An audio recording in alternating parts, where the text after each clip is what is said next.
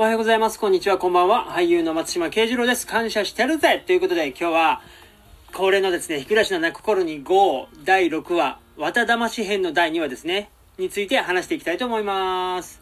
励みになりますので、いいね、フォロー、チャンネル登録、高評価、感想などですね、お待ちしております。よろしくお願いします。ということで、日暮らしの泣く頃ににかなり近い内容でしたね。あの、日暮らしの泣く頃にだと、綿流し編でしたけれども、今回ね、日暮らし5では、綿騙し編ということで、あのーね、前回日暮らしは、綿流し編の、えー解明というか、アンサーとしてですね、目明かし編がありましたよね。で、今回もなんかそういうのがありそうな匂いでしたよね。あのーミオンがね、あ、シオンですね。シオンが、フルーツフェアだって言って呼び出しましたよね、電話で。あの、フルーツフェアだの、あの電話の時のあの影の感じね。もう完全になんかありそうですよね。あの影の感じで呼び出した。で、そのフルーツフェアで呼び出したっていうのはですね、前回の、あの、日暮らしの綿流し編ではなかったんですよ。で、今回は、そのフルーツフェアだからって言って呼び出した。まあ、あれがまあなんかあるんでしょうけれども、あのー今回僕ちょっと思うのがですね、あの、シオンが本気でその前原圭一のことをなんか取りに来てるじゃないですけど、ね、まあミオンがちょっと、ケイちゃんのことが気になるって話をシオンにしてるんですよね、きっと。してると思うんですよ。あの、綿流し編、今回は綿騙し編ですけど、綿流し編のアンサーの目明かし編。ね、それを考えるとですね、今回も裏で多分いろいろ動いてるんだろうなと。ただですね、それがあの、前回の日暮らしの時はですね、あの、彼がいたじゃないですか。彼が。ね。で、今回彼の情報はまだ一つも出てきてないわけですよ。ね？で、だからね、今回もその彼の存在を匂わせるような感じにはなってるんですけど、なんて言ったってタイトルが綿騙し編ですから、なんかね、やっぱね、違うんじゃないかなって僕は思ってるんですよね。だとするとですね、あの、鬼騙し編の時にですね、きっと名前が出てると思うんですよ。はい。日暮の鬼隠し編でね、出てきましたよね。前原刑事がバットを持ってましたよね。あの、あれですよ。あの方。で、今回はその方の名前が一切まだ出てきてない上で、今回こういう展開になってるので、なんかね、やっぱ理由がちょっとまた変わってくるんじゃないかなって思思ってるんですけど、どうなんでしょうね。まあ結果的にそこに落ち着くのかもしれないんですけれども。まああとはね、その、西宮殿ですよ。西宮殿になんか飽きようとして終わりましたよね、エンディングで。あれ、西宮殿の中が違うっていうことはあり得るんですかね、もしかして。ねえ。で、今回そのもし西宮殿の中次第では本当に全然違う展開になっていくんじゃないかと思ってますよ。はい。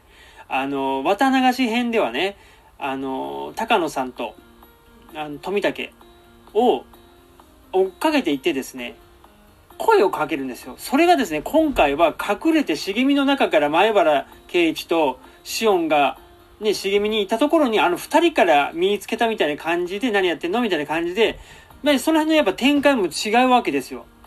うん。そうなってくるとですね、やっぱりこう前回の日暮らしとはやっぱり違うんじゃないかなって全ては西宮殿だと思うんですよ。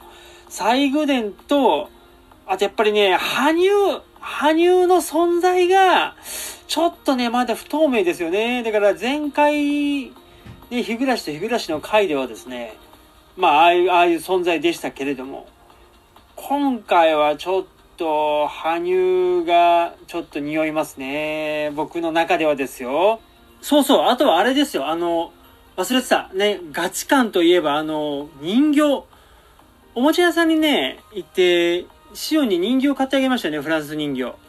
フランス人形、着せ替え人形か、あの、洋風のね、人形。で、あれって、前回のその、渡田魂編の第1話で、あの、前原圭一は、ミオンにあげてるんですよね。あれを。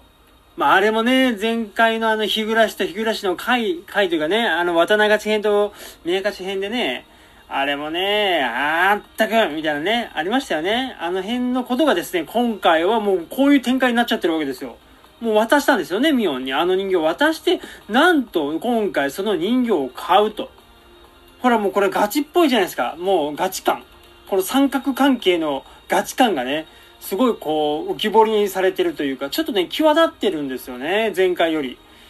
だからね、やっぱね、この辺のことがちょっと、うん、前回よりも、ここ、こういう関係性っていうのが深く関わってくるのかなっていうふうにね、今考察されるわけですね。はい。なので、まあ、ちょっと気になるのは、西宮殿の中は果たして一緒なのか、ちょっと違うのかっていうところですね。まあ、その人形ですよね。ああとは、まあ、羽生の存在とかですね。まあ、あと彼の名前が出てなかったりとかですね。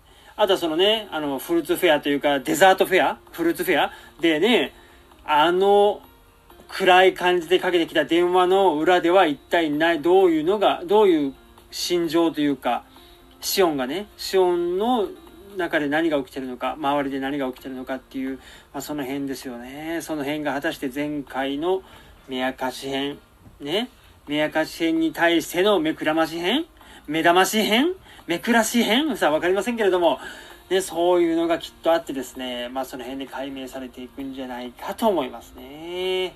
はい。